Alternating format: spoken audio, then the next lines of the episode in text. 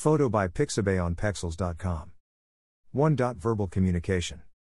Verbal communications in business take place over the phone or in person. The medium of the message is oral. Let's return to our printer cartridge example. This time, the message is being conveyed from the sender, the manager, to the receiver, employee named Bill, by telephone. We've already seen how the manager's request to Bill, we need to buy more printer toner cartridges, can go awry. Now let's look at how the same message can travel successfully from sender to receiver. Manager, speaking on the phone, good morning, Bill. By using the employee's name, the manager is establishing a clear, personal link to the receiver. Manager, your division's numbers are looking great. The manager's recognition of Bill's role in a winning team further personalizes and emotionalizes the conversation. Manager, our next step is to order more printer toner cartridges. Could you place an order for 1,000 printer toner cartridges with Jones Computer Supplies?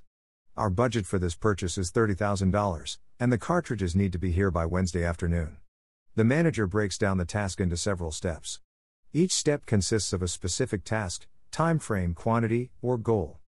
Bill, sure thing.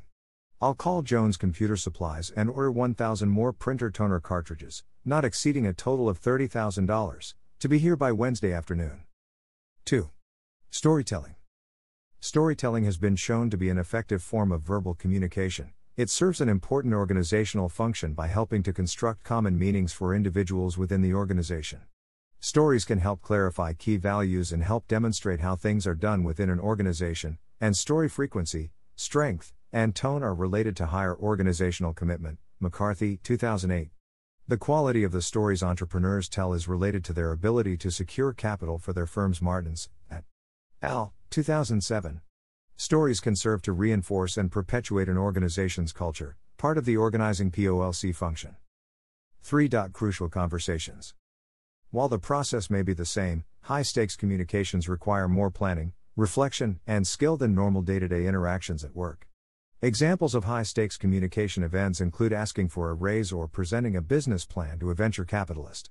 In addition to these events, there are also many times in our professional lives when we have crucial conversations discussions where not only the stakes are high but also where opinions vary and emotions run strong.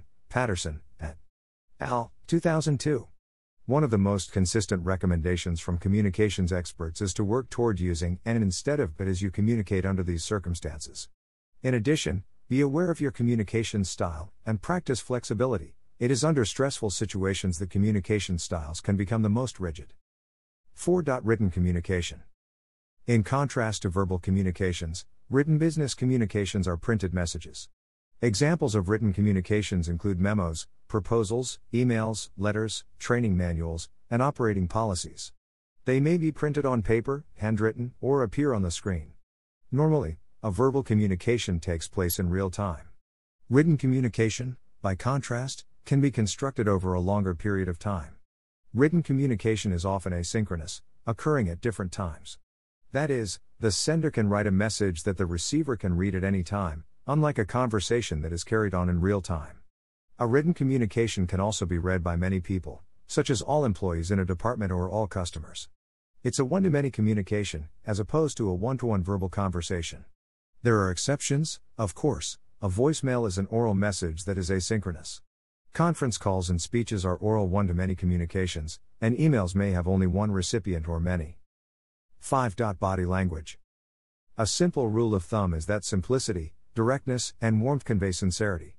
And sincerity is key to effective communication. A firm handshake, given with a warm, dry hand, is a great way to establish trust. A weak, clammy handshake conveys a lack of trustworthiness. Gnawing one's lip conveys uncertainty. A direct smile conveys confidence. 6. Eye contact. In business, the style and duration of eye contact considered appropriate vary greatly across cultures.